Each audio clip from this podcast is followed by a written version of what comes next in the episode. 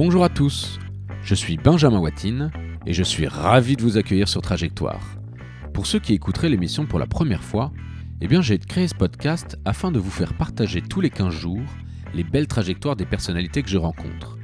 Passionnantes et inspirantes, je souhaite vous faire profiter comme moi de leurs histoires, leurs conseils ou simplement de quelques-unes de leurs anecdotes. Pour ce nouvel épisode, j'ai le plaisir de recevoir Michael Cohen, un des fondateurs de Bagel Corner, une des grosses enseignes de restauration de bagel en France. J'ai eu l'occasion de rencontrer Michael lors de mes études. Nous avons fait le même master à Novancia, une ancienne école de la Chambre de commerce de Paris. La raison pour laquelle j'ai souhaité inviter Michael est que son aventure entrepreneuriale, eh bien, il l'a débuté sur les bancs de l'école. Et bien que l'on favorise de plus en plus l'entrepreneuriat étudiant en France, des réussites comme celle-ci, qui ont presque 10 ans, je n'en ai pas croisé beaucoup. Côté personnalité, Michael est plutôt une personne discrète et réservée, c'est donc un privilège de le recevoir aujourd'hui dans cette émission et de partager ensemble cette belle trajectoire. Dans cet épisode, vous verrez que l'aventure Bagel Corner en pleine croissance est loin d'être terminée, mais que l'entrepreneuriat, que ce soit pendant ses études ou plus tardivement, est également loin d'être un long fleuve tranquille. Il faut s'accrocher, savoir rebondir, réagir au marché, bien s'entourer, bref, je ne vous en dis pas plus, je laisse place tout de suite à notre conversation. Bonjour Michael. Bonjour Benjamin. Est-ce que tu peux te présenter en une petite phrase, s'il te plaît? Tout à fait. Alors, donc, je suis Michael Cohen, j'ai 33 ans. Et voilà, euh, j'habite en région parisienne. Et j'ai fondé, il y a une petite dizaine d'années, Bagel Corner avec euh, deux autres associés. C'est euh, la plus grosse expérience de ma vie. C'est ce que je mets en avant dans l'intro. Voilà. Bagel Corner, on va en parler un petit peu. Qu'est-ce que ça fait déjà Alors ça, fait euh, ça, ça, sort du bagel des, des toasters. Euh, on fait euh, donc comme son nom l'indique du, du bagel, c'est de la restauration rapide. qu'on dit à thème parce qu'on est spécialisé dans le bagel, même si depuis une dizaine d'années on s'est un petit peu, ça, le concept a évolué et on fait maintenant autre chose que du bagel, bien entendu. On est, on est obligé de faire ça pour maximiser le chiffre d'affaires. Et on se développe par le biais de la franchise. Euh, dont on parlera un petit peu plus tard, et ce qui nous permet d'avoir euh, un grand nombre de restaurants en, peu d'années. Euh, donc là, il y en a une petite cinquantaine maintenant. en gros, vous êtes vraiment le, la référence, le McDo du bagel, quoi. C'est pas encore le McDo du bagel parce qu'à une cinquantaine de points de vente, t'es euh, pas encore leader sur le marché. On n'est pas leader sur le marché. On a, on a un concurrent qui nous devance en nombre de, points de vente, même si on, le rattrape peu, peu à peu. Euh, on est deux acteurs majeurs sur le marché français et européen, et on espère devenir le, premier euh, dans, les, dans les trois prochaines années. Top. On va y revenir un petit peu, euh, mais dans cette émission Trajectoire, ce qui va nous intéresser, m'intéresser, mais intéresser également les auditeurs, c'est un petit peu ta personne. donc ça me fait très plaisir de te recevoir. Pour les auditeurs, il faut savoir que Michael, eh bien, on a fait la même école et même, et même la même classe. Et eh ouais, ça c'est dingue. Et on se euh, retrouve quasiment dix ans plus tard. Et dix ans plus tard, on se retrouve là autour de cette table à prendre ce petit déj. Euh, et, euh, et, donc j'aimerais que tu puisses nous raconter un petit peu ton histoire et, et déjà d'où tu viens, t'es né où, Qu'est-ce que faisaient tes parents? Parce que est-ce que tes parents étaient entrepreneurs également? Ouais, c'est Voilà, qu'on parle un petit peu de. Ouais, tout à fait, tout à fait. Euh, non, je n'ai pas des parents entrepreneurs. C'est un peu le stéréotype du euh, des parents, bon avec mon nom, hein, parents euh, Michael Cohen, hein, parents juifs. On, se dit commerçant, etc. En fait, non, pas, pas plus que ça. mes parents sont nés au Maroc tous les deux. Moi, je suis né à je suis né à Paris et euh, ma mère nous a élevés jusqu'à nos 15 ans à peu près. J'ai un frère et une sœur. Et ensuite a gardé des enfants, euh, jusqu'à maintenant d'ailleurs. C'est toujours son métier. Et euh, mon père est maintenant à la retraite, mais a travaillé dans l'industrie du vêtement, assez classique, mais en tant qu'employé et pas, pas patron. Donc il n'y a, pas ce côté entrepreneur dans ma famille proche et directe. Et tes 15 premières années, tu les as, tu les as, as grandi à Paris? J'ai grandi en région parisienne, dans le Val-de-Marne, où j'habite toujours. Enfin, j'ai changé de ville, mais on, est resté dans le, dans le même quartier. Euh, c'est mes parents qui ont déménagé, par contre, qui eux sont partis habiter en Israël euh, depuis euh, deux, ans maintenant. D'accord. Et donc pour le coup, donc une fratrie de, de trois. Ouais. Euh, t'es le plus jeune, t'es le plus vieux. Je suis au milieu, moi. Je suis au milieu. Euh, j'ai un grand frère euh, ingénieur informaticien qui est à son compte. ce qui est drôle, c'est qu'on a des parents qui sont pas entrepreneurs, mais et ma sœur et mon frère et moi-même sommes à notre compte. D'accord. donc ah ça, fait une petite fratrie d'entrepreneurs. mon frère a longtemps bossé en tant que, que salarié dans l'informatique, ça payait bien, c'était confortable, etc. Il est, il est parti euh, travailler en Australie pendant plusieurs années avec euh, des, gros salaires, parce que quand tu es expat, c'est toujours sympa. Et ma sœur, la plus jeune, a elle a, eu la chance de pouvoir euh, intégrer Sciences Po, par, euh, Paris par un, une passerelle pour les banlieusards. C'était assez développé à l'époque. Sciences Po aime bien attirer des profils autres que le, gratin des, des, grandes prépas françaises. Et du coup, elle a pu être la, seule de son lycée à, intégrer Sciences Po Paris. Et elle a bossé chez TEDx Paris. D'accord, ouais. Du coup, pendant 3 ou 4 ans chez Brightness qui organise TEDx. Et euh, maintenant, elle est à son compte. Voilà. Donc elle fait euh, la même chose mais à son compte. Donc elle coach euh, des, des, dirigeants d'entreprise pour la prise de parole en public. Excellent. Voilà. Et elle est en mode, bon, elle, est, elle est plus jeune que, que nous, donc elle est un peu dans le, dans le digital, à bosser de n'importe où en Skype. Et là, elle est actuellement en Israël, mais demain, elle peut être en Thaïlande. Et elle t'a coaché Et elle m'a pas, elle m'a pas coaché. Elle me donne deux trois tips de temps en temps. Euh, typiquement quand on a fait le, euh, la remise des diplômes à Novantia euh, devant 1000 personnes, elle m'a donné deux trois tips, mais non pas plus que ça. Bah, déjà elle, est loin physiquement, donc on se voit, on se voit peu. Et, et ouais non, je lui en ai pas trop fait la demande à vrai dire. Mais effectivement, ça peut être, ça peut être un bon, ça peut être un bon point. Ouais. Je fais peu d'interventions publiques. en tout cas, chez Bagel Corner, c'est plutôt Grégory qui est sur le devant de la scène euh, au niveau de la presse, même si on, fait une alternance entre, euh, entre Greg et moi. Euh, je, m'expose de plus en plus au, grand public. Et voilà pour le côté entrepreneuriat de, de la, fratrie. mon frère dirige maintenant une société qui s'appelle Good Impact, qui s'est spécialisée dans la création de sites web. Je n'ai pas les bons mots, mais c'est tout ce qui est pour rendre le web plus accessible. Donc à savoir... Euh, pour les personnes en situation de handicap. Personnes en situation de handicap, ou même euh, au sens plus large, euh, aussi le côté un peu écologique, à savoir rendre un site beaucoup plus léger et du coup moins impactant pour la planète. D'accord. Good impact. Très bien. Tu évolues dans la région parisienne, donc tu grandis dans la région parisienne. L'époque de l'école, comment ça se passe? Ça se passe, euh, enfant euh, relativement euh, sage, sans vague.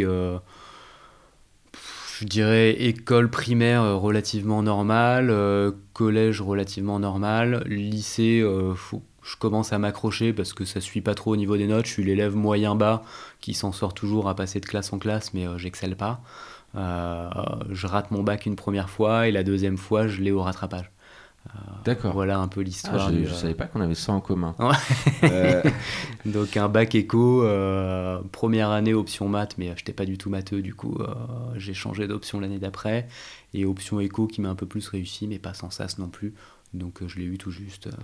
Mais tu, tu, dirais que c'est que c'est dû à quoi? C'est parce que parce que t'étais pas quelqu'un de. Je pense que j'étais pas dans la bonne j'étais pas dans la bonne filière et que et que comme j'étais pas suffisamment rebelle pour dire euh, je veux faire une filière alternative, euh, j'ai juste rien dit. Et, euh, il aurait carrément fallu quitter la voie généraliste. Oui, complètement. Oh ouais, moi j'étais fait pour un bac, je pense plus STT ou quelque chose de beaucoup plus axé sur l'informatique qui me plaisait vachement à l'époque. J'ai toujours été un peu dans l'informatique. Mais tu dirais que tu viens quand même de, finalement d'une famille modeste ou Oui, c'est quelque chose complètement. Que, Oui, oui on n'a jamais eu des personnes riches dans notre famille, même si on recherche un peu plus loin. Et ma famille directe est euh, très modeste. Enfin, on a toujours été en appart euh, qui ne nous appartenait pas, on était en location, enfin, pas, pas du tout de biens immobiliers. Euh, c'était vraiment zéro, un seul salaire qui rentrait dans le foyer pour trois enfants. On, avait, on dormait dans la même chambre. L'écran hyper noir, tu sais. non, non, mais en soi, on était. Enfin, très heureux. Ah, oui, à aucun moment on s'est dit on n'a pas de chance ou quoi que ce soit. tout à fait. Et euh, donc non, on s'en est jamais plaint, ça s'est toujours très bien passé. Et du coup, par contre, au moment de devenir entrepreneur, il y a quand même cette peur du parent qui se dit ah, T'es sûr, bon, t'as fait une école de commerce, est-ce que tu veux pas trouver un boulot entre, guillemets normal, bah être salarié et un peu rentrer dans, le, dans la case classique Et bah, c'est là où il faut se rebeller. Donc là, c'est mon époque un peu rebelle. Et inversement, euh, je me pose la question de parce que tu as des parents qui sont pas entrepreneurs, euh, est-ce que euh, est-ce que c'est pas aussi une des raisons pour lesquelles tu as eu, envie d'entreprendre quelque part ou tu as eu envie de, de je sais pas C'est possible qu'inconsciemment c'est joué pour pas me retrouver dans une situation similaire où où ton inconscient te dit ok tu veux pas te retrouver dans cette situation là dans 20 ans alors bouge-toi maintenant ou sinon ça sera comme ça. Mais ah, tu te le dis pas euh, de manière euh, claire, mais inconsciemment, c'est clair que ça a joué. Après, euh, j'ai quand même souvenir que à 10 ans, je vendais déjà des, des cornets de noisettes que je ramassais dans la, dans la rue, enfin dans ma résidence. je vendais toujours du muguet qu'on ramassait dans la forêt. J'étais le premier à vendre des CD gravés de manière illégale dans mon collège. Et, et au fur et à mesure des années, je vendais des trucs de plus en plus gros, euh, jusqu'à un moment où à 17 ans, ma mère m'a dit, euh, c'était l'époque euh, eBay, et j'achetais des trucs en, des trucs audio, du matériel audio en Allemagne, et que je revendais sur le marché français. Et du coup, ma chambre était tellement remplie de cartons qu'elle m'a dit, faut arrêter ça. Et je commençais à avoir, moi j'étais pas déclaré, donc je commençais à avoir des mecs qui me disaient arrête de faire ça, on va te dénoncer, machin. Euh, du coup, ça, ça, a pris fin comme ça. J'ai quand même monté une petite euh, micro-entreprise à 18 ans euh, pour continuer cette activité de manière légale, que j'ai transformée après en activité de création de site internet, est toujours dans le domaine informatique. Donc soit en achat-revente ou soit en, en création de site internet. Et ça a un peu démarré comme ça au fur et à mesure. Et ce qui m'a poussé à faire, euh, il y a eu un choix au moment où j'ai fait mon, où j'ai eu mon bac. Je me suis dit, euh, bah, c'est soit informatique ou soit commerce, parce que j'avais un peu les deux, euh, les deux facettes. Donc j'ai passé des concours à l'Epitech, qui est une sous-branche de l'Epita. donc j'avais eu le concours, mais du coup l'école était super chère, plus chère que notre école de commerce, et il y avait peu de possibilités de faire de l'alternance.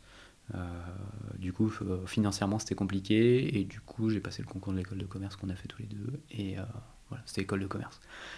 Enfin, il y avait quand même un enjeu financier, quoi. Ça a été, un, ça a été quand même dans le, ça a pesé dans la balance pour toi. Ouais, ça a euh. pesé dans la balance. Alors hmm, peut-être que j'ai, j'ai pas eu assez de, de courage pour sauter le pas, ou peut-être que c'était pas la voie dans laquelle je me voyais, parce que.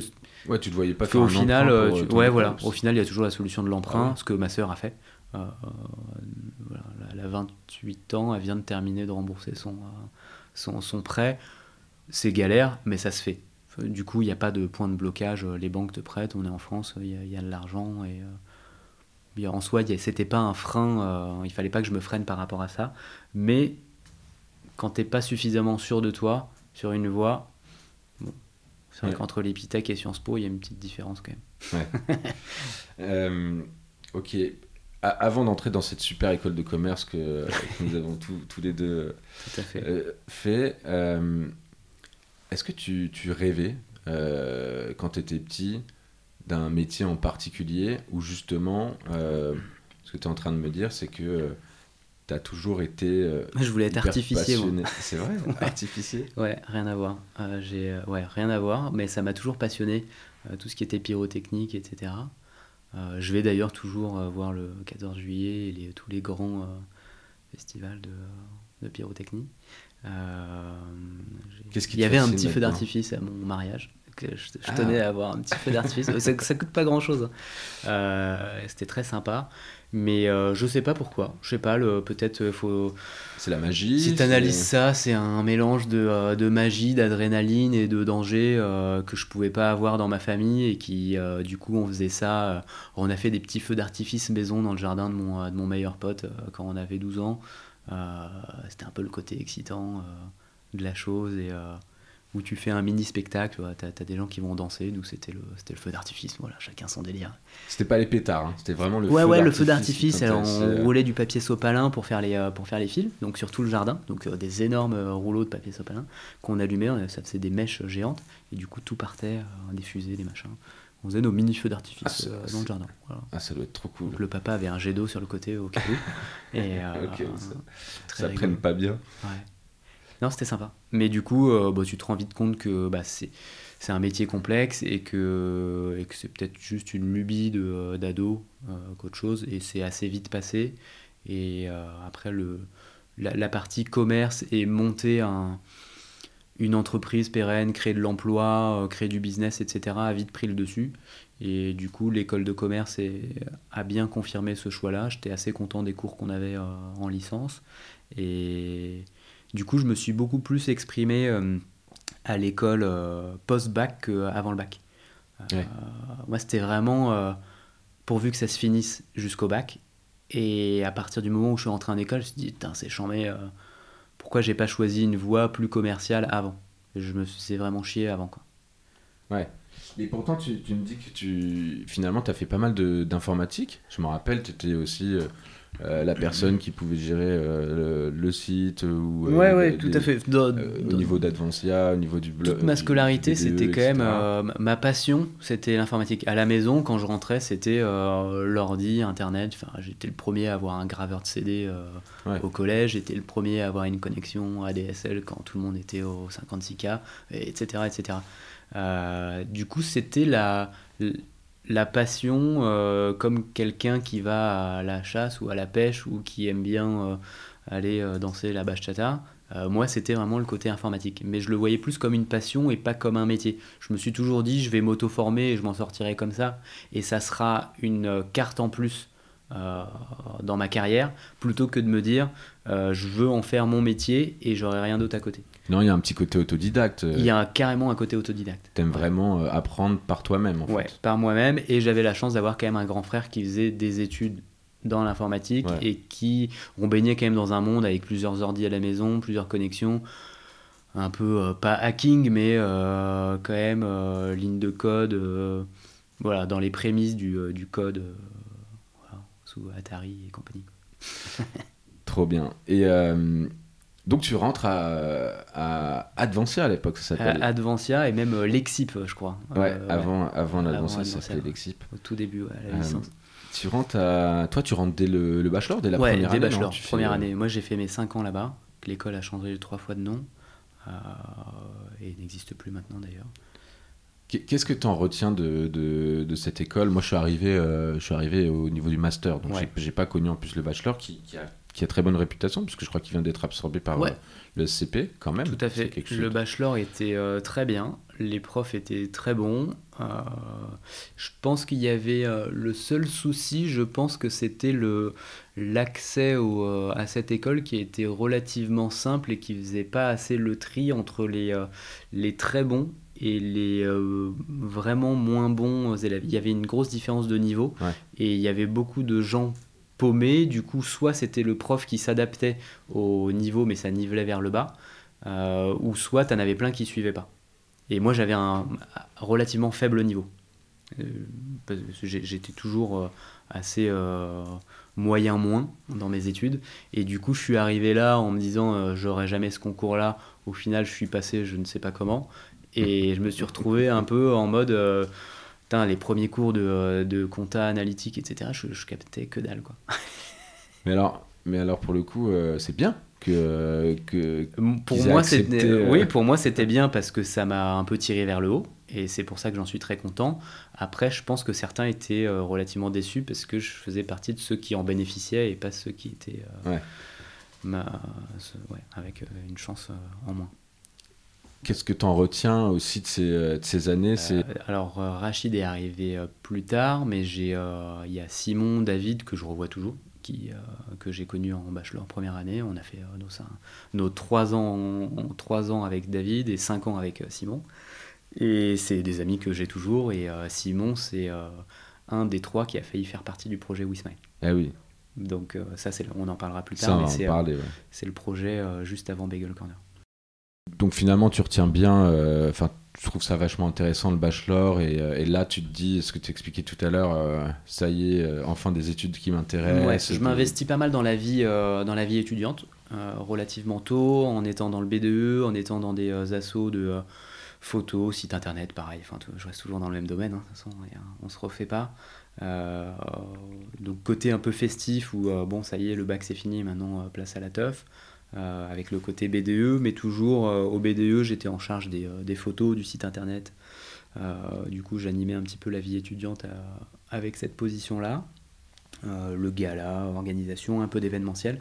Ça m'a bien décoincé, parce que j'étais relativement timide. Et euh, ce décoinçage a été appuyé par euh, mon stage de fin de bachelor. Euh, et c'est un peu la transition pour la suite, où là je fais une année sabbatique. En fait, je profite du stage de fin d'études, six mois, pour enchaîner sur, sur autre chose à l'étranger et reprendre mon master que l'année d'après. Et alors tu pars je saute une année. je pars en République dominicaine pendant six mois. Ah oui, tu as fait le choix du soleil. Ouais, le choix du soleil. Euh, bah après, je suis, quand même méditerranéen, tu vois. Je, suis assez bronzé. Hein. J'ai besoin de soleil. Et euh, donc là, j'ai l'opportunité d'être euh, la boutique du Club Med de Punta Cana. Donc côté commercial, mais côté Géo Club Med, vachement sympa. donc ça bosse dur, hein, c'est 6 jours sur 7, 45 degrés, tu bosses du matin au soir tard. T'es rincé, mais c'est ambiance Club Med, méga cool. Donc tu fais ça six mois et après je suis rentré en France, en France j'ai bossé euh, trois mois pour me faire un peu d'argent euh, dans l'hôtellerie, euh, hôtellerie de luxe. J'ai fait Hilton et Marriott, je crois, sur les champs et, dans le dans le voilà dans le huitième. Et, et ensuite je pars en Australie. C'était la mode du working holiday visa où tout le monde se barrait en Australie. J'emmène un pote là-bas et du coup, on reste 7 euh, mois en Australie, euh, où je rebosse en hôtellerie. Euh, sur le créneau du matin, on fait 5h, 14h. On va à la plage, on fait la teuf et, et on enchaîne 5 heures. en fait, tu as toujours eu de l'habitude finalement, enfin, c'était les prémices du je veux être directement en contact avec le client, je veux, veux pas travailler que derrière un bureau. Carrément. Ouais, ouais, il y a ce côté-là. Et ça, je pense que le vrai tournant, c'est euh, le Club Med. Au Club Med, euh, pour euh, te raconter un peu les, les dessous du truc, c'est que on t'oblige, entre guillemets, mais c'est pas, c'est pas gênant, et enfin, on te prévient, il faut l'accepter avant de, avant de signer, mais tu, tu dois manger matin, midi et soir avec les, clients du Club Med. Et il faut que ça soit différent matin, midi et soir. Donc tu te fais un petit déj avec une famille euh, hollandaise, un, déj avec euh, des Américains, et le soir tu bouffes avec euh, des Russes. Et tu parles, tu baragouines avec les langues, donc tu as des petits drapeaux sur ton badge. Moi j'avais espagnol, anglais, alors que j'avais un niveau à chier. Et, et au final ton niveau s'améliore, et c'est super cool d'être en contact avec des gens différents toute la journée. Tu noues vachement de, loin, de liens, et ça te décoince à mort que j'étais euh, ah, relativement timide en arrivant. Et six mois plus tard, je disais bonjour à tout le monde dans la rue. Et euh, tu as aussi le bonjour obligatoire. Euh, quand tu es dans le village, tu dois dire bonjour à tout le monde. Et je me souviens, pendant deux semaines, quand je suis rentré à Paris, je disais bonjour aux gens dans la rue. et c'est très bizarre. Et du coup, les gens te regardent comme ça. Mais putain, mais qu'est-ce qui, qu'est-ce qui me fait Ah, c'est vrai qu'à Paris, on te répond pas vraiment. Hein. Ah, à Paris, on te répond pas. et donc, expérience marquante du, de ce Club Med là qui m'a bien, qui m'a bien aidé à, à me décoincer. Et du coup, après, assez simple d'aller en Australie tout seul. Euh, j'avais, euh, j'avais 21, 22 ans, c'était en 2007. Et, euh, et du coup, ça s'enchaîne hyper bien. Et on revient bien requinqué pour le, pour le master. Et, et là, tout s'enchaîne. Quoi. Justement, c'est une super transition. Un moment très important avant de, de, de commencer bah, finalement à parler de, de l'activité, de ton activité principale. Euh, c'est que tu fais partie de ceux, et c'est ça que j'apprécie beaucoup dans ton profil, parce qu'on en entend pas mal parler, mais il faut trouver ces personnes et personnages qui l'ont vraiment réalisé. Tu fais partie de ces personnes qui ont créé leur boîte à l'école. Ouais. Et, euh, et, et, ça, euh, c'est franchement impressionnant parce que on en discutait ce matin en se croyant, on se disait quand même, ça fait 10 ans, ça va bientôt faire, ça va bientôt, faire, 10 ans, et, et, que tu bosses dans ta boîte, la même boîte, que tu as créé à l'école. Ouais, c'est assez fou. Je m'en suis rendu compte en faisant la. Là, on bosse sur la, soirée des 10 ans, justement. Donc, c'est l'année prochaine. On fait une grosse soirée. Et du coup, en créant le doc euh, de la liste des invités, où tu nommes le doc soirée des 10 ans, ah, tu prends un petit coup de vieux quand même parce que tu te dis, ok, ouais, ouais ça fait 10 ans que je suis déjà diplômé du, euh, master euh, de l'école. Ça passe super vite parce que surtout que c'était qu'un seul projet. C'est pas comme si j'avais fait 5 boîtes différentes en 10 ans. Euh, il n'y en a eu qu'une. Il en a eu qu'une. Donc il y en a eu quasiment deux avec une créée à l'école dont, on va parler maintenant, qui était une boîte dans le blanchiment dentaire, donc vraiment à l'opposé de, de, Bagel Corner. le domaine de l'esthétique, au, final j'en ai fait juste un mémoire dessus, sur le domaine de la, de la beauté côté empirique et euh, je me suis appuyé sur l'étude de cas euh, création d'entreprise de WeSmile. La boîte euh, se serait appelée WeSmile. Euh, et vous êtes allé quand même vachement loin là-dessus. Hein. Moi, je t'ai connu sur ce projet. je pense ah que tous les, les, collègues, les étudiants, les potes étudiants, ont tous cru que vous, ça y est, c'était vous. Je fiché euh... WeSmile. Ah ouais, On l'a présenté partout. Ça a duré bah, quasiment tout le master jusqu'à rechercher des locaux on avait euh, quasiment les euh, offres de prêts bancaires, etc. Et c'est juste qu'on a fait une erreur, c'est que la barrière à l'entrée, on l'avait pas anticipé et on l'a validé que trop tard, qui était euh, l'ordre des dentistes, donc le côté un peu lobbying qu'on maîtrisait moins à, l'époque, parce que quand tu es jeune et insouciant, tu te rends pas compte de la puissance du, euh, euh, des, des, lobbies. Parce que c'était quoi le pitch WeSmile enfin, le, de, bah, euh, C'est aujourd'hui, on est dans un monde où, où la beauté prend une part de plus en plus importante, où le, le, secteur de la, la cosmétique et l'embellissement de soi fait que monter et il faut démocratiser ce, euh, ce procédé de euh, se blanchir les dents qui était réservé aux, dentistes à l'époque euh, au plus grand nombre. pour avoir le fameux sourire braille, Ouais, c'était des bars à sourire, voilà, où on embauchait des, des, dentistes. Donc on a passé des, une cinquantaine d'entretiens avec des dentistes qui étaient prêts à bosser pour nous. donc assez hallucinant à, à 22 ans de, faire des entretiens dans des hôtels avec des dentistes qui ont fait euh, je sais pas combien d'années d'études euh, et ils te disent ouais mais nous on est chaud pour bosser pour vous euh. donc c'était des, des salaires cool mais au final c'était pour blanchir des dents toute la journée quoi.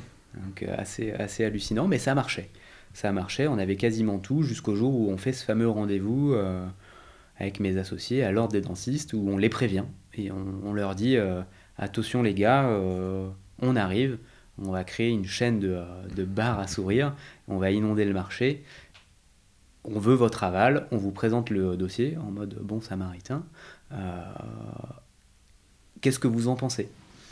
Et en gros, ils nous ont dit, les gars, vous ne savez pas à quoi vous vous attaquez, euh, on va vous plomber, euh, et pas, pas qu'en mode juridique, mais vous étonnez pas si vous avez des vitrines cassées dans les prochains mois. D'accord, c'est carrément des menaces là. Quasi, ouais, oral, bien entendu. Mais euh, on sort de là, on se regarde et là on se dit merde, on aurait dû faire ce rendez-vous il y a deux ans. Bah quand même. Et là, euh, là on prend un gros coup. Donc là, moi c'est un peu le plus gros échec entre guillemets où tu te dis bah t'as bossé pendant euh, quasi deux ans sur un projet, à tout ficeler, tout était nickel, t'as l'empreinte, t'as le local, t'as les associés, le business plan qui roule bien, tes employés, as fait tous les rendez-vous de la Terre, et il y a un point bloquant qui fait que tu peux pas ouvrir. Et là, merde, tout repart à zéro. Donc, euh, et là, je me suis dit, heureusement qu'on est encore à l'école. Parce que si tu es sorti de l'école, que tu crames deux ans de ta vie à faire un projet où tu t'es pas rémunéré, où tu rien, et tu es déjà parti de chez tes parents, et pas trop de rémunération, c'est quand même compliqué de rebondir. Donc il faut, faut, quand même bien s'accrocher. Là, on avait encore la capacité de se dire, ok, c'est Enfin, on a pris un peu de recul. Alors, c'était dur. Hein. Là, c'est dix ans plus tard, mais c'était pas facile de, de, rebondir après ça. Mais on avait les conditions qui faisaient que, bah, on avait des, euh, des potes à l'école, on avait des profs qui nous conseillaient, on avait, euh, on baignait dans un écosystème d'entrepreneuriat où euh, l'échec est quand même bien accueilli, où tu as un tableau derrière toi qui dit euh, I will make better mistakes tomorrow. Euh, et on baignait un peu dans euh, la culture de l'échec qui est pas forcément si mauvaise et on va réussir à rebondir et, et c'est pas grave si on a fait cette erreur là et on en sortira que plus fort. Et c'est comme ça qu'on s'est vite mis à rechercher une nouvelle idée de business. Avec les mêmes associés. Avec, les, mêmes équipes, avec les mêmes associés. Et, et, qui a finalement abouti à Bagel Corner qui est toujours vivant. Mais quand même, ce qu'il faut retenir, la morale de l'histoire de, ton de cette première expérience, euh, on va dire avortée, euh, c'est quand même il faut faire attention quand tu, quand tu, quel que soit d'ailleurs le business, à bien vérifier le contexte et l'environnement, qu'il soit réglementaire, juridique. Enfin, c'est que t'es quand même pas rien. Les, dentistes, c'est une profession réglementée. Ouais, c'était une profession réglementée. J'ai j'ai un peu de famille qui sont dans, dans le domaine. Et c'est juste qu'on était au courant que ça allait être un peu chaud donc euh, on était un peu rebelle parce que bah forcément, hein, je pense qu'une bonne idée euh, et un bon business qui démarre sur un secteur nouveau, faut quand même un peu euh, remuer le secteur. Donc, ah ouais, c'est ultra disruptif. D'ailleurs, je crois que ça s'est quand même fait. Hein, ça s'est quand même fait. Et bon, au final, ça n'a pas tenu. Donc ça s'est bien vérifié. Et on a bien fait de pas monter le truc. mais c'est là que c'est en plus quand même assez intéressant. Donc là, c'est hyper intéressant. Et, et dix ans plus tard, on se dit merci euh, et, c'est cool qu'on était bien entouré et qu'on n'a pas fait cette erreur d'aller euh, pousser euh, et de se dire bah attends on a bossé deux ans on lance quand même on s'en fout et on y va non on l'a pas fait et on a bien fait. Mais oui au final l'aspect juridique a été sous-estimé. On savait que ça allait être chaud mais pas autant. Ils nous ont vraiment démoralisé et ils ont bien fait. Ils ont bien fait. Même si je cautionne pas du tout ces pratiques là euh, parce qu'au final, il n'y avait rien d'illégal. Clairement, hein, c'était un business complètement légal. Euh, parce qu'on s'était vachement renseigné sur, euh, on était hyper calé au niveau légal sur la quantité de peroxyde d'hydrogène qu'il fallait mettre dans les, dans les gouttières, les barrières gingiviales, fallait pas, enfin, on avait le vocabulaire technique euh, des dentistes, on avait euh, tout l'aspect légal, on était parti, je euh, je sais pas si tu te souviens, mais on a fait un voyage de fin d'études en Hongrie. Donc là, on continuait encore à, regarder des, des, fournisseurs de, de peroxyde d'hydrogène bien dosés pour que ça puisse rentrer dans la législation pour qu'on soit, enfin en gros on s'associe à des dentistes pour que ça soit des dentistes qui tiennent le truc. c'était, c'était bien ficelé. Mais malgré tout ça, le fait d'utiliser un créneau euh, qui était rémunérateur pour un dentiste, euh, qui était hors convention et qui du coup c'est euh, quand même un bon plus à la fin du mois pour le dentiste, bah ça on marchait sur leur plate-bande et ça leur plaisait pas et, et ça peut se comprendre. Ils, défendent, ils défendaient leur secteur. Et, et, justement, si, toi tu. Enfin, moi, ça m'intéresserait de savoir comment euh, s'est passée comment cette soirée ou ce moment en tout cas où vous avez dit non tous ensemble déjà qui a dit non en premier? Qui? Parce que j'imagine que quand tu es trois associés est-ce que vous avez est-ce que ça a été la douche froide ou là vous vous êtes tout de suite dit très vite c'est bon on arrête tous franchement suite au rendez-vous c'était la douche froide où on s'est tous regardés on s'est tous dit c'est ah, bon d'accord. Il n'y avait pas de il y avait pas de choix en fait on s'est pas dit est-ce qu'on y va ou pas c'était évident. On s'est dit euh, en fait c'est beaucoup trop risqué et on serait con d'avancer tête baissée euh, par rapport à ce qu'on vient de nous dire. Donc il n'y en a pas un qui s'est dit, les gars, moi, moi j'y vais. Non, et puis euh, on avait quand même euh, la... On n'était pas dentiste, on n'était pas passionné de cosmétiques dentaires, on n'était que des étudiants en école de commerce, entrepreneurs, et on cherchait une idée de business. Donc c'était pas, c'est pas comme si tu es passionné de boulangerie, tu fais des études de boulanger, et on te dit, tu peux pas fabriquer du pain tous les matins du coup, t'en prends un coup. C'est pas pareil. Là, on se dit, pas grave, on enfin, pas grave. Ça fait chier parce que t'as passé deux ans de ta vie à, regarder tous les aspects de la profession et on était quasiment dentiste. Non, j'exagère. Euh, mais du coup, ça fait chier, mais on rebondit parce qu'on est entrepreneur et qu'on est dans une école, qu'on est bien entouré et qu'on trouvera autre chose et qu'on est jeune et fou et qu'on on a encore toute la vie devant nous et puis voilà, ça sera autre chose. Donc là, vous relevez de. Vous, voilà, vous retournez. Euh, on se passe quelques mois ou très très vite vous hyper vite. hyper vite en fait hyper vite. Hyper vite parce que c'est euh, ça s'est joué ça s'est joué en Hongrie euh, où, on, vraiment enfin c'était je crois que le rendez-vous a eu lieu juste avant le départ en Hongrie. Et euh, en Hongrie on y réfléchit on refait deux trois rendez-vous et là on dit non mais enfin c'est bon on, on abandonne on n'y va pas voilà c'est décidé voilà ça sert à rien. Et du coup là au, et c'est là que naît le deuxième projet. Euh, au détour des balades de week-end, on se dit, euh, il y a quand même beaucoup de, des shops de bagels, on connaissait pas ce produit-là. Euh, on creuse un peu le truc et on se dit, putain, c'est bizarre, il y en a peut-être un ou deux dans Paris, mais personne connaissait ça. On fait un sondage autour de nous, non, bagel, pas, pas, trop connu, sauf ceux qui sont partis une fois ou deux à New York. Mais, mais en soi, à Paris, est-ce que tu as déjà vu des, une enseigne de bagel? Non, voilà, ça n'existait pas. On creuse le truc, on se dit, bah attends, c'est intéressant, on prend un peu plus d'infos sur, sur les, les, les, restaurants. Enfin, c'était pas vraiment des restaurants, c'était plus des, assimilé à des boulangeries. à des boulangeries. un peu comme aux États-Unis où on te vend plus le pain que le sandwich.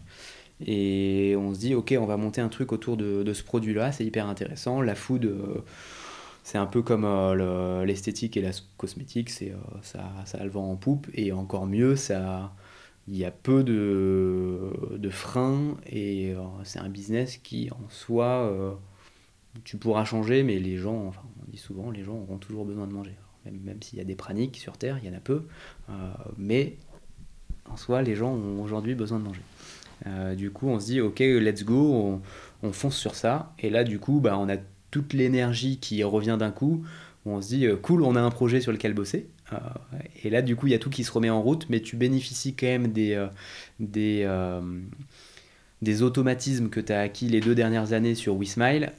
Et en fait, tu te rends compte que tu n'as pas tout perdu non plus sur un projet. Parce qu'il y a des choses qui peuvent se, se répliquer, tu peux utiliser les, euh, des trames de business plan, tu peux utiliser des, certains contacts qui t'ont servi, euh, des contacts un peu euh, génériques qui t'ont servi pour Wismal, qui peuvent te resservir pour, pour Bagel.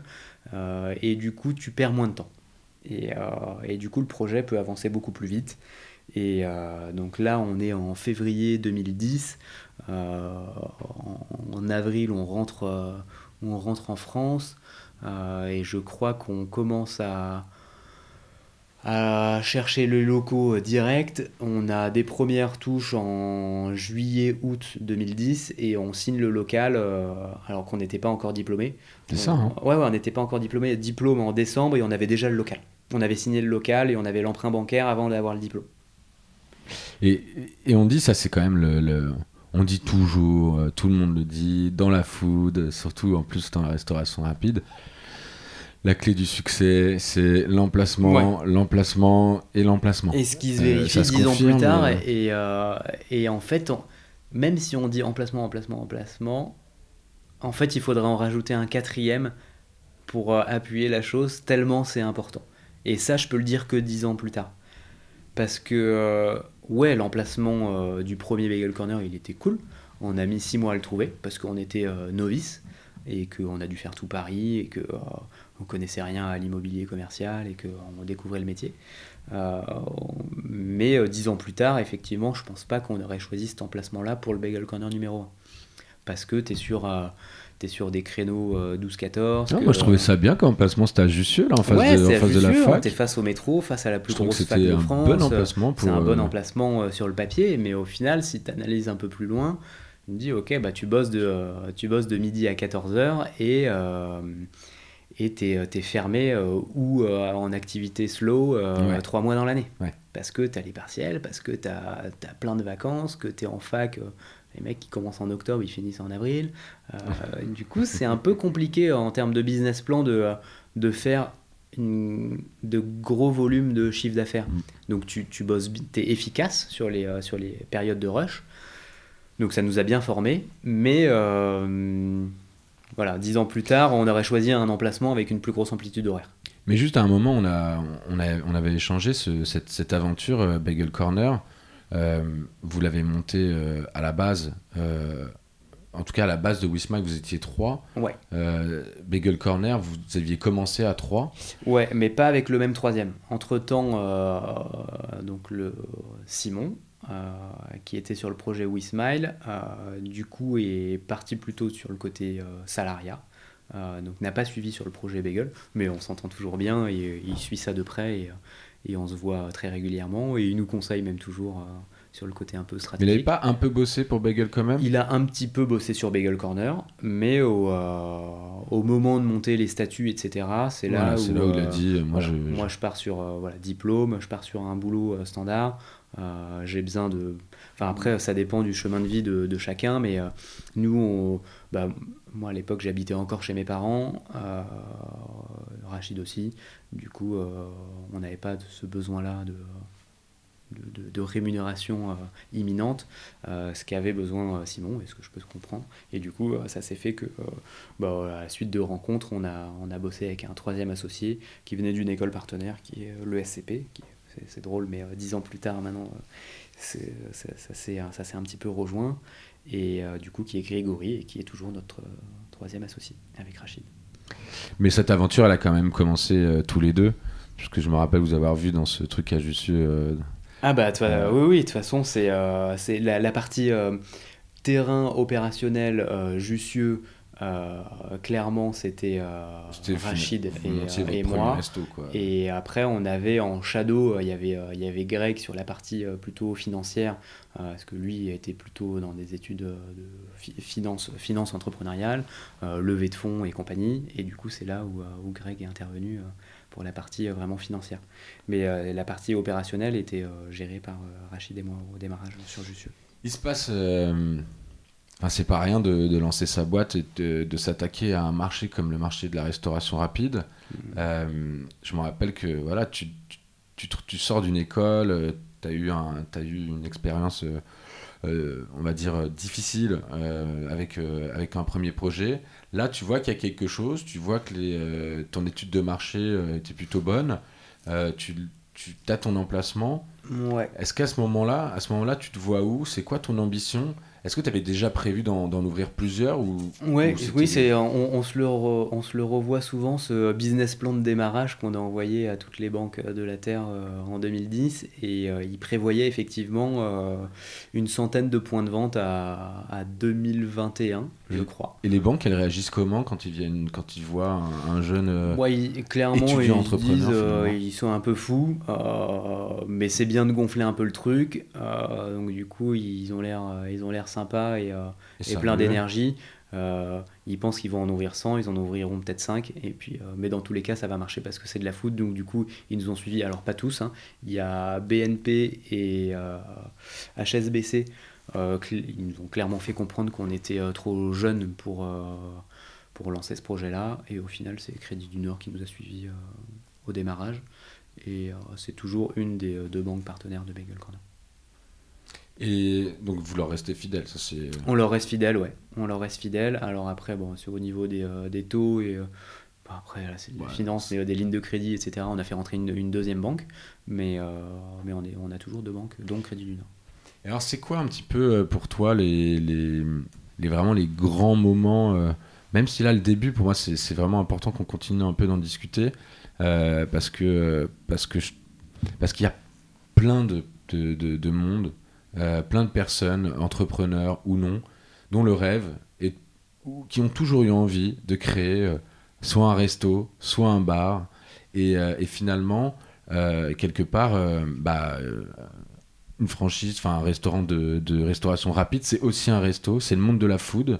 Ouais, il y, a clairement plein, il y, a le côté chance slash alignement des planètes, t'es là au bon moment, au bon endroit, qui joue vachement je le vois, hein, dix ans plus tard, euh, le nombre de personnes qui montent des restos et qui en ouvrent qu'un et qui, euh, qui meurent tout doucement, il y en a plein. Ouais, parce que vous aviez un concept. il y avait un concept, mais on n'avait pas d'argent, on l'a fait nous-mêmes. Euh, il y avait zéro archi, c'était moche comme tout. on se demande aujourd'hui comment ça a marché si bien dès le démarrage. Parce qu'on était sur un concept innovant, on était sur le bagel, mais clairement, conceptuellement, c'était à chier. Mais on avait ce produit-là qui faisait rêver, qui était le bagel. Donc on cartonnait, on faisait des chiffres d'affaires qu'on ne fait pas aujourd'hui sur ce restaurant-là, malgré nos 10 ans d'expérience au démarrage, les deux premières années. Euh, donc c'est ce qui était assez conséquent et ce qui a permis de nous lancer et d'ouvrir le deuxième, le troisième, euh, jusqu'à cinq restaurants. Mais ce que tu es en train de me dire, c'est avec le recul, là, si demain, moi, euh, j'avais envie d'ouvrir un, un, resto, j'ai pas le concept innovant, mais dans la restauration rapide, je sais pas moi, des, euh, des, des tacos euh, ou. Alignement des planètes, à savoir ce qui joue le plus pour moi, c'est avec qui tu t'associes. Et, quel, est le conseil que tu aurais envie de me donner en fait bah, Pas se planter sur tes associés, être hyper complémentaire. Donc là, nous trois, on a, on a vraiment chacun des passions, mais il faut que ça soit de la passion. C'est pas le côté je suis meilleur en maths que machin, c'est moi ma passion c'est l'informatique. Rachid, sa passion c'est sa passion. C'est pas une passion, mais il est hyper rigoureux, hyper carré. voilà, c'est la partie comptable, administrative. C'est la gestion. c'est la gestion de l'entreprise. Et après, il y a la partie RP, commercial, terrain, développement de la franchise, incarné par Greg. Donc on a chacun nos et, et c'est sa passion. Enfin, il, aime faire ça et il est comme ça. et on est tous comme ça de nature. Donc on se ment pas à nous-mêmes, et je pense qu'il faut pas se mentir à soi-même, et ni à ses associés, et que chacun soit complémentaire et tu as besoin de cette complémentarité-là. Alors par contre, quand tu es trois au démarrage, tu ne vis pas sur ta boîte. tu, ne peux pas te verser, tu peux pas euh, absorber trois salaires. Donc on avait la chance de pouvoir, euh, euh, avec le système de Pôle Emploi à l'époque, je ne sais pas si c'est le cas actuellement, mais tu, on était en alternance, donc on avait pu choisir entre soit tu touches un pactole, ou, soit tu étales sur plusieurs mois. du coup, on avait pendant deux ans une rémunération même un peu ridicule, mais ça suffisait pour vivre. Se disait, on va pas gagner beaucoup d'argent. De toute façon, il faut rappeler que c'est le, ah, le, premier serviteur des ah entrepreneurs ah aujourd'hui, euh, c'est Pôle emploi. C'est hein. Pôle emploi. Et, euh, et, merci à eux, parce que sans ça, je ne sais pas comment on aurait fait. clairement, euh, soit tu as une famille riche, soit c'est compliqué. Hein. Mm, mm. donc là, ça nous a bien servi. Et la complémentarité, si toi, demain, tu veux te lancer dans, dans la food, et ton réseau. Euh, on a eu la chance d'avoir, euh, bah, de par l'école de commerce, de par euh, quand tu fouilles un peu à droite à gauche dans, dans ta famille, tu as toujours une ou deux personnes clés qui peuvent qui peuvent t'aider. donc là, on a eu très rapidement deux membres du board qui sont apparus via des relations interposées. Vous êtes entouré qui sont toujours vite. On s'est entouré hyper vite, ouais. ouais. Moi, j'ai l'impression qu'il manque quand même un troisième skis, mais là, c'est parce que tu dois être un peu humble. C'est il faut être un énorme taffeur. Moi, ah, moi souvent, quand on me pose la question, parce que j'accompagne des entrepreneurs, les mecs qui veulent se lancer dans la restauration, il faut qu'ils, faut qu'ils, juste leur rappellent, parce que j'ai quelques amis oui, aussi c'est un prérequis. Euh, oublie, euh, oublie ta vie de famille au début, euh, oublie ta vie de tu es, salarié, tu veux faire de la restauration, ça va juste changer vraiment sa vie. Effectivement, j'ai oublié cette partie-là où, en fait, c'est juste que je me remémorais, mais j'avais 22, 23, 23 ans. Donc en fait, à 23 ans, tu te poses pas ces questions de vie de famille, tu habites chez tes parents, t'as pas de contraintes, euh, tu taffes. Enfin, en gros, tu t'en fous, tu es en école de commerce, ce que tu veux, c'est que ton business il marche. Et que, euh, bah, en gros, nous, on, comment, enfin, on, faisait les travaux, hein. on se pointait, euh, c'était en hiver, on a signé en décembre, on se pointait à 5h du mat, il faisait moins 2 degrés, on posait les briques de parpaing avec des gants. Enfin, c'était vraiment le, le stéréotype du, de l'entrepreneur qui fait tout lui-même et et oui, ça, ça bosse dur, mais après, c'est tellement kiffant. Euh, enfin, c'est ton projet, du coup, tu comptes pas. Et c'est même pas. Euh, je me suis même pas dit euh, c'est dur parce que, en fait, c'est tu bosses pour toi, donc c'est un amusement, entre guillemets. Donc, c'est pas, pas un point bloquant pour moi. Après, il faut avoir cette capacité à se dire ok, je vais, beaucoup bosser. la partie famille, amis, je vais sûrement moins les voir pendant les 2-3 prochaines années. mais il y a ce côté cool où bah, tu es en équipe, tu montes un truc, euh, tu vas, ah monter une équipe et c'est hyper excitant. Et, et, comment on fait euh, Parce que un resto, c'est bien, euh, mais déjà, il faut que ça fonctionne. Hmm. Mais aujourd'hui, Bagel Corner, c'est. Je sais plus combien tu m'avais dit. il y a une cinquantaine. Il y a une cinquantaine de points de vente, 50 restos, c'est mieux. Ouais, euh, et, j'imagine que, que, vous continuez d'avoir une belle ambition, puisque j'ai vu euh, bientôt euh, l'objectif au moins 100 restaurants. Ouais, bah, bah c'est pour ça que je disais, on regarde le, BP initial où, où les banques rigolaient un peu quand on annonçait 100 à, je crois que c'était 2020 ou 2021. effectivement, c'était un peu surdimensionné, mais on devrait là, avec notre rythme, on, on ouvre une quinzaine par an. on devrait l'atteindre fin 2022. C'est pas si déconnant ça. C'est pas si déconnant du tout. Ouais c'est pas si déconnant. Alors le truc où on s'est planté, c'est euh, on avait fait une répartition magasin en propre, donc les succursales, VS les franchisés, c'était à peu près moite-moite. Euh, sauf que c'est pas du tout le cas, c'est qu'aujourd'hui on a euh, un resto et demi en, en, propre. quand je dis un et demi, c'est qu'on en a un à nous, on a un centre de formation et on va probablement en ouvrir un deuxième, voire un troisième. Mais le business model, c'est de la franchise, clairement. Nous, on est là pour on est là pour développer une marque, une franchise et ouvrir le plus grand nombre de restaurants possible euh, aux meilleurs emplacements et le plus rapidement possible. Mais ça, ça a l'air d'être un, d'avoir été un choix et un moment particulier pour vous parce que Bagel Corner, c'était d'abord 3, 4, enfin, ouais. c'est quoi un peu l'histoire rapidement bah, L'histoire rapidement, c'est 2011, donc on a le local en décembre 2010, on fait les travaux, on ouvre en février 2011, et ça marche tout de suite hyper bien.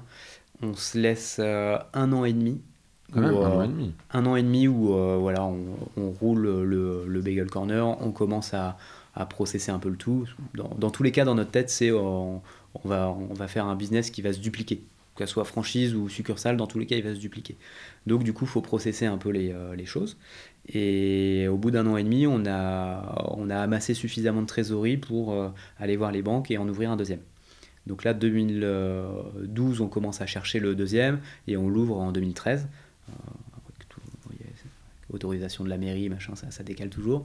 Donc deux ans plus tard, on ouvre le deuxième, euh, qui s'enchaîne assez rapidement l'année d'après sur euh, le troisième et le quatrième. On en ouvre un éphémère sur le toit des Lafayette, qui nous propulse un peu euh, au niveau com, parce qu'on est vachement visible sur le toit des Lafayette, parce qu'on on s'ouvre un peu à l'international et, et, la marque devient visible.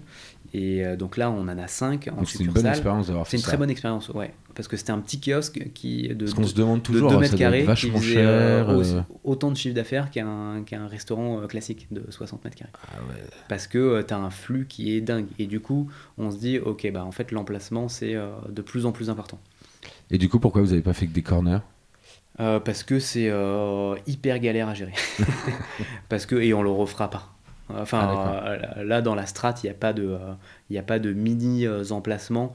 Euh, on a le module kiosque qui est aujourd'hui à Gare de l'Est, mais là, on va le fermer parce que c'est trop galère à gérer quand il est seul. Donc là, on a toujours ce module-là, mais il faut qu'il soit à côté d'un gros resto. Donc il faut que ça soit une annexe d'un resto.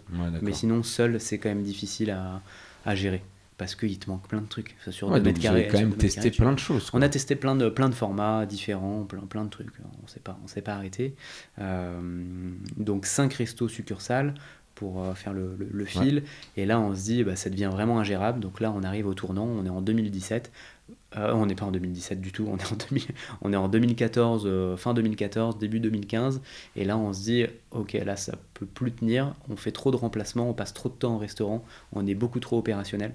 Euh, on fait encore vachement de services, donc on, fait, euh, donc on était relativement sur des emplacements midi, euh, et à la suite du, service, donc tu ranges, tu fermes, tu fermes à 17-18 heures, et là bah, tu as la deuxième journée qui commence, c'est ok, bah, on continue les process, on se renseigne sur le juridique pour monter une franchise, comment ça se passe, comment ça s'inscrire sur les sites de franchise, etc. Tu termines à minuit, tu reprends à 6 heures, donc rythme assez soutenu. Ouais, et puis vous étiez encore finalement tous les trois, euh, ou au moins tous les deux avec Rachid, très très opérationnels dans vos même, restaurants. Euh, même là, à ce stade-là, tous les trois très opérationnels, clairement. Il euh, faut être sur le terrain, il n'y a pas le choix. Et après, donc là, virage stratégique, le board s'était un peu étoffé. on commençait à... Ouais, là c'était l'époque où il y a eu la première levée, donc du coup fonds d'investissement, du coup board obligatoire. Vous levez des fonds au bout de 5 ans en fait. On lève des fonds au bout de, oui, je crois, 4 ans et demi. Je crois que ça doit être comme ça. Quelque chose comme ça. tout en autofinancement jusque-là. Ouais. Ce qui vous permet quand même d'aller voir les fonds de manière peut-être un peu plus sereine. Un peu plus sereine, mais au final, tu Ouais, t'es pas non plus sur une... T'es pas, euh, t'es pas, t'es pas un train de folie, t'as, as 4-5 restos qui font euh, 200-300 000, c'est pas la folie non plus. Euh, mais euh, suffisamment pour, plaire à des investisseurs et intéresser des gens. Et euh, donc là, virage où on se dit, ok, si on veut accélérer, on n'a clairement pas suffisamment de fonds propres. On peut pas, si on veut rester majoritaire, on ne peut pas lever 10 millions. Il euh, faut être lucide. Hein. Et donc du coup, il y a une voie qui s'offre à nous, qui est la franchise. Donc on a des membres du board qui sont spécialisés dans la, franchise, notamment David Borgel qui a monté le réseau euh, Midas. rien à voir dans l'automobile, mais ça reste sur le modèle de la franchise. Donc qui nous coach et nous aide vachement bien sur sur la partie franchise et du coup ça va tout de suite plus vite. Euh, et là à partir de 2015 2016 2015 on a nos premiers franchisés. 2016 euh, ça s'accélère. Enfin au début c'est 2 3 la première année après 4 5 et après 10 euh, et maintenant enfin ça fait deux ans qu'on est sur un train de 15 donc voilà. Et là on fera entre 15 et 20 l'an prochain. Et là ce qui est intéressant ce que tu me disais c'est donc là vraiment avec vos mentors enfin avec votre board avec j'imagine aussi le fonds d'investissement qui est rentré chez vous. Euh, vous avez décidé de, partir sur la franchise ou c'est quelque chose que vous avez fait encore un peu plus tard, hein, de se dire on va faire que de la franchise? Parce que de ce que j'ai compris, finalement, maintenant, Bagel Corner, c'est principalement euh, une enseigne qui gère des, franchisés. Il y a eu deux étapes pour être plus précis. Il y a eu la première étape qui, qui dit euh, on part en franchise, comme ça on duplique très rapidement parce que c'est processé, on a le, le, le livre du savoir-faire, entre guillemets, euh, il, est, il est bien rédigé et on peut dupliquer rapidement maintenant. Donc là, les premières franchises apparaissent, mais on gère encore des succursales. Et au bout d'un moment, on se fait vraiment dépasser, à commencer à suivre des franchisés euh, qui commencent à avoir des problématiques qui sont différentes parce qu'ils sont dans d'autres villes, où on gère des déplacements, etc. Là, on se dit, donc là, deuxième virage, mini virage, où on, là, on se dit, il faut, faut vendre slash euh, fermer des succursales pour se concentrer sur le métier de la franchise. Et là, donc, on se met à, à vendre nos succursales pour n'en garder qu'une. Ça doit être dur, ça, de se dire. Euh, ouais, c'est, je vais vendre mon resto, mon premier resto. C'est assez compliqué, et, et, je pense qu'il y a quand même une partie. Euh, affect qui a joué où, euh, où, Jussieu clairement aurait pu être vendu à l'extérieur du réseau et on s'est attaché à le garder à l'intérieur. Même si c'est pas un, un, restaurant qui génère de gros chiffres d'affaires, c'était important pour nous euh, de, toujours de garder. On a toujours Jussieu en franchise, mais on a toujours Jussieu. On l'a pas vendu à l'extérieur du réseau. D'accord. Ah, on aurait pu en tirer, on aurait pu en tirer plus d'argent. C'est ça que je veux dire. Parce que quand tu le vends à l'intérieur du réseau, ça reste un bagel corner. Ça reste un bagel corner, donc tu essayes d'arranger le franchisé. Donc euh, le, fonds de commerce est vendu beaucoup moins cher qu'à un franchisé que ah, tu ne l'aurais vendu à, l'extérieur. Et donc du coup, on a pris sur nous, on s'est dit, ok, celui-là, on le garde, mais c'est un peu le, euh, voilà, c'est la petite, euh, c'est le petit plaisir bagel corner. Ah, bien sûr. On, le garde dans la famille. Quoi.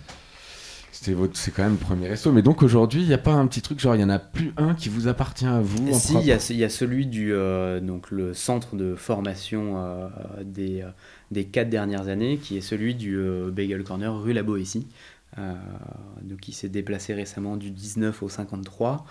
Et qui est depuis deux semaines et est complètement un restaurant succursale en enfin, au vrai euh, sens du, euh, du nom, puisqu'on a monté un centre de formation à part entière qui est un autre resto. Qui pour est, tous tes franchisés. Pour tous mes franchisés. Donc là, c'est vraiment séparé. On a une activité de, de, formation qui est dans un resto fictif, mais qui est un restaurant, et on a un restaurant à nous, avec une équipe où, là, on, exerce le métier de restaurateur classique, avec une équipe, et c'est une succursale, et c'est nos salariés. Donc là, c'est géré par six salariés euh, Bagel Corner qui font pas partie de la team bureau. Mm, mm. Alors moi j'ai une autre petite question parce que l'émission elle va bientôt toucher à sa fin. Euh, j'aime bien savoir et on aime bien savoir c'est quoi la journée type euh, aujourd'hui d'un Michael Cohen qui, euh, la direction de, Bagel Corner? La, journée type, elle a, un petit peu changé depuis l'événement marquant en 2018 qui est la naissance de mon, de mon petit bout de chou. Jusque-là, elle était relativement classique, à savoir euh, bureau tous les jours, euh, assez grosse amplitude horaire, on est un peu partout à la fois et euh, on gère quand même beaucoup de dossiers parce que la, la team est petite. Hein. Aujourd'hui, on est une dizaine au bureau. Euh, donc ça reste. C'est fou, euh, une dizaine de personnes qui gèrent une cinquantaine de. Ouais, mais c'est que du euh, c'est que du support puisque ah tu as un resto à gérer et qui est hors équipe bureau, donc ça ça s'autogère avec un manager, un assistant manager et des équipés polyvalents. c'est un centre de profit.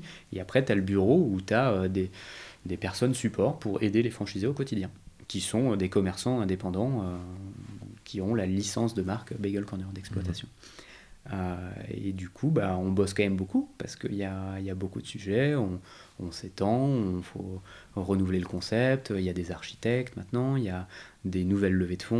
Euh, donc ça, ça occupe, ça, occupe beaucoup de nos journées. On cherche des, euh, on cherche des locaux pour nos bureaux parce qu'on n'était pas 10 tout de suite, hein, on était 3, 4, 5, après on grossit.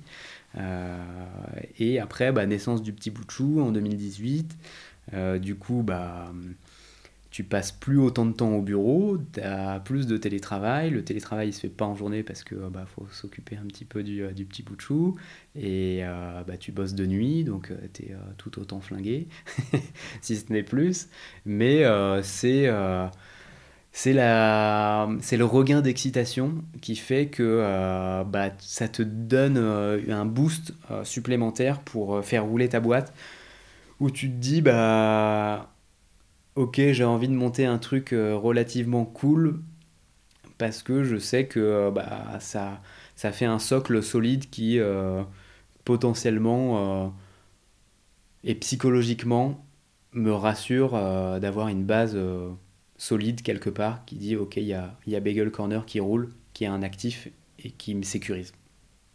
Et, la parentalité, euh, parce que moi je trouve que c'est un sujet intéressant, euh, entrepreneurs euh, et jeunes parents. On en parle beaucoup dans les médias, entrepreneurs, jeunes mamans. mais, mais entrepreneur jeune, jeune papa, c'est, ouais, on peut bah en parler un petit peu. Bah, Qu'est-ce que ça t'a apporté, toi c'est, c'est on ne peut plus cool parce que tu as le temps, de, le temps que tu veux et que tu souhaites allouer à être papa. Euh, du coup, tu fais ta vie en fonction de ton enfant et de ce que tu souhaites. Donc Toi, tu as vraiment fait ce choix, tu as, vraiment fait. Euh, ouais, ouais, je me suis moi, organisé. Je vais pas au bureau la euh, journée, là, pendant. Avant, avant la naissance, je me suis organisé pour avoir des fonctions support où je sais que bah, j'ai un directeur artistique, une graphiste, un community manager. tu as réussi à déléguer en fait J'ai délégué la les parties qui sont chronophages pour moi. Et moi, il me reste les parties plus stratégiques de la boîte qui peuvent se, gérer plus à distance. je passe quand même entre 2 et 4 jours par semaine au bureau, mais je peux passer que un matin, je peux passer qu'une après-midi, des fois je passe le soir tard où il n'y a personne parce que j'ai besoin de passer, de réorganiser le bureau, parce que je suis un peu la personne qui va mettre des plantes, réorganiser l'espace de travail, et, et ça, c'est euh, plutôt ma partie. Euh, mais du coup, j'ai ce bonheur-là de euh, d'être au quotidien avec mon enfant et ma femme qui est aussi à son compte, qui est naturopathe. et du coup, il est même plus, on l'a mis un petit peu en crèche, mais ça ne nous convenait pas. Il est même plus en crèche, du coup, on le garde full time tous les deux à tour de rôle. Ah ouais, c'est pas c'est pas rien ce que tu me dis. c'est vraiment un choix. c'est un choix de c'est un choix de vilain. Donc c'est très dense parce que euh, forcément, quand moi le jeudi c'est ma journée euh, télétravail entre guillemets. Donc, clairement, je, regarde mes mails, mais euh, c'est compliqué de faire des, des vrais rendez-vous téléphoniques parce qu'il est toujours un peu dans, dans, nos pattes hein, et c'est normal, c'est normal et je, je, je, le blâme pas pour ça. Mais du coup, je bosse de nuit. Je, je fais souvent 20h, 2h le, le, jeudi soir ou le mercredi soir parce que je sais que le jeudi c'est une journée plus tendue. Et après, bah, c'est de s'occuper d'un enfant jeune. En si bas âge et euh, après euh, c'est éreintant. Là, je reviens de vacances, je suis beaucoup plus crevé que, quand, que, que, quand je bosse. Là, j'étais content de repartir au bureau parce que c'est les vacances entre guillemets. Enfin, c'est reposant. Bah, bien sûr. Et, euh, et après, bah, chapeau à ma femme qui le gère plus que moi et qui fait ses rendez-vous. donc naturopathe, elle a un cabinet, Doctolib, mais à cale ses credo que le soir et le week-end. D'accord. Je prends le relais le week-end et le soir. Mais tu dirais quoi alors Finalement ça a été hyper structurant pour toi euh, parce que tu as dû lâcher euh, ouais, et je pense que c'était nécessaire et pareil c'est alignement des planètes et la vie est bien faite et je pense que c'était nécessaire à ce qu'il arrive maintenant et pas avant et que euh, on ait dû structurer à cette date-là et pas avant. Enfin, la, vie est bien faite de toute façon dans tous les cas et ça, ça, se vérifie tous les jours. Tu as l'air d'être un papa comblé. Ouais, complètement. Il nous le rend bien et c'est éreintant, mais il, il, nous le rend tellement plus que que la fatigue, c'est que du bonheur et, euh, et j'encourage. Je crois savoir que ton associé est en plus euh, pas mal aussi. Euh, ouais, il y a un de mes associés qui a, qui a, trois enfants. Alors pour le coup, je sais pas comment il fait. Chapeau, il est beaucoup plus organisé que moi et pareil, la vie est bien faite et il a besoin de cette organisation-là pour gérer trois enfants en bas âge. et être au bureau et faire du télétravail et les emmener à la crèche et, et tout, et tout, et tout, et tout. Et euh, par contre, le troisième associé n'a pas encore d'enfant, ce qui est une force aussi pour nous. Pour le projet, qui, va pas tarder à en avoir, j'espère pour lui, il en souhaite. et, mais du coup, c'est bien d'avoir monté Bagel Corner jeune euh, pour en arriver. Enfin, je suis pas sûr qu'on serait arrivé à 50 restos en 10 ans si on avait fait notre boîte entre 30 et 40 ans. Voilà. Bon, si on peut, on peut peut-être conclure par ça, mais euh, la chance qu'on a eue, c'était de d'être là au bon moment, au bon endroit et jeune. Ouais, finalement, euh, on n'avait pas forcément l'argent. Être étudiant entrepreneur, euh, c'est c'était une, super force, euh, dans, en tout cas dans le cadre de ton projet. On le voit tous les jours et, on en remercie un peu la vie pour avoir eu cette opportunité-là à, ce moment-là précis. Et, et avoir eu les aides de Pôle emploi, de Paris Initiative Entreprise, qu'on n'oublie pas, qui nous a bien aidés. Et hum, qu'est-ce qu'on peut te souhaiter euh, pour conclure un peu cette émission là, euh, que ce soit Bagel Corner euh, ou dans ta vie perso bah, je, pense que là, le, bah, ça, rejoint un peu mon, mode de vie qui est, bon, avec une femme naturopathe, forcément, mon mode de vie à la maison est assez différent de, du concept Bagel Corner qui est euh, fast food et euh, pas forcément compatible avec euh, le côté un peu écologique. Mhm. Mais j'essaye d'insuffler à Bagel Corner cette, cette, cette énergie verte, cette, cette compostabilité du, du, concept. Et donc là, je suis sur un gros chantier depuis un an qui est de rendre tous les packaging recyclables et compostables. Et c'est très bien avancé. normalement, d'ici l'année prochaine, on devrait être sur ce trend-là. Euh, donc ce qu'on peut me souhaiter, c'est que, euh, que l'État euh, nous aide à, à, mieux gérer les déchets des restaurateurs en Ile-de-France et en France qui sont actuellement catastrophique. Le, restaurateur a beau faire des efforts, la partie étatique de la collecte des déchets est très mauvaise. Donc pour moi, c'est un des plus gros chantiers aujourd'hui pour Bagel Corner, c'est rendre la chose un peu plus verte. Et pour, Bagel, et en plus, c'est un peu Bagel, gueule à dire, euh, faudrait quand même que. Gueule, mais c'est euh, c'est nécessaire pour euh, la suite de ma vie. C'est-à-dire que je ne me vois pas continuer Bagel Corner si je plombe la planète avec. Du coup, c'est relié. du coup, je bosse sur ça.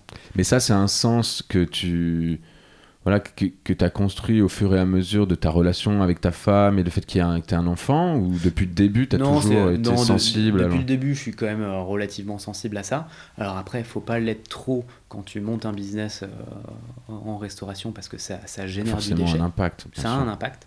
Ça a un impact. Après, il faut. Euh, il faut le limiter, il faut communiquer, il faut bosser sur des, des ingrédients de plus en plus clean et après, euh, quand tu as une force de frappe euh, de 100 points de vente, tu peux te dire que bah, chaque petit effort, chaque euh, petit effort est, cool et que ça a un impact puisque sans resto, bah, si tu fais 150 tickets par midi, fois 100, ça commence à peser un petit peu. Alors, à notre échelle, hein, on n'est pas McDo, mais c'est un, dixième de McDo.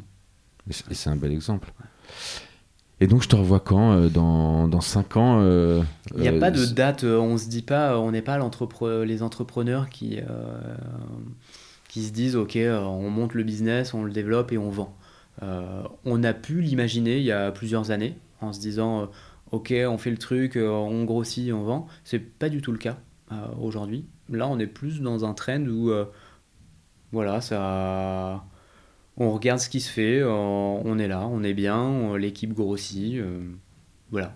T'es pas, pas dans, une, dans une démarche de j'ai envie de remonter une boîte, d'être une forme de serial entrepreneur, j'ai plein d'autres idées, etc. Mais plutôt j'ai envie de faire grossir ma boîte et, euh, et puis j'imagine d'avancer sur le plan là, personnel. On, on, attend de voir, parce que le, marché euh, bouge un, un, petit peu, on a un concurrent qui est devant nous, on attend de voir ce qui se passe on est plutôt, euh, on est plutôt bien et assez confiant, mais euh, il faut quand même toujours rester sur la défensive et rien n'est acquis en fait dans la restauration, tout peut aller très vite. Euh, du coup, il y a quand même beaucoup d'emplois qui sont en jeu. 50 hein. restos à 4-5 personnes par resto, tu es à 250 personnes.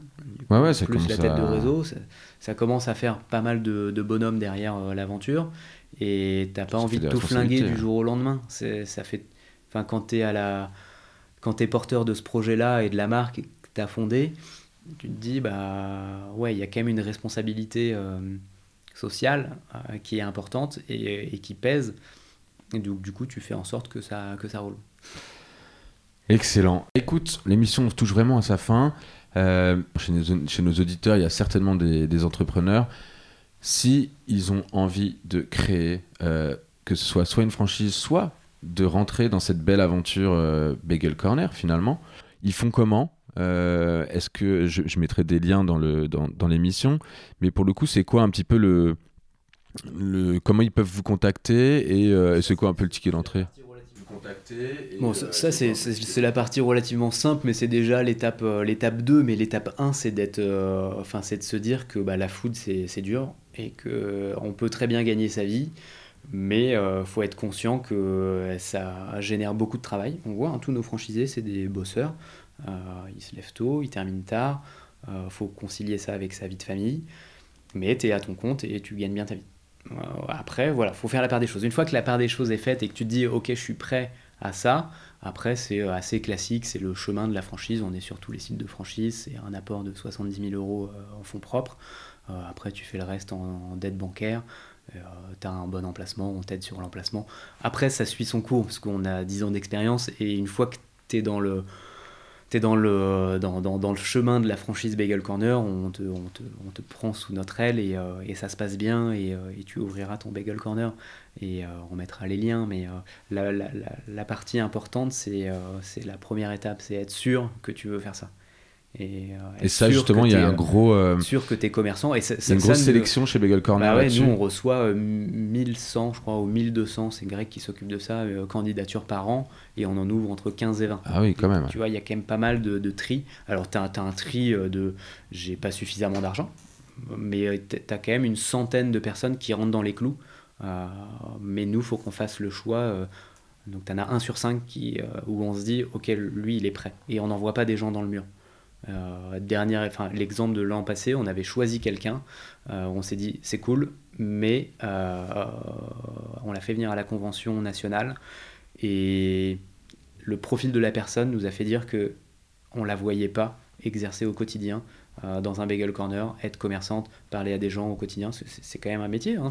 Tu reçois 150 personnes tous les jours dans ta boutique, faut être souriant, faut leur parler, faut se souvenir de ce qu'ils ont pris la veille ou, ou, il y a deux jours animer ton point de vente tous les jours.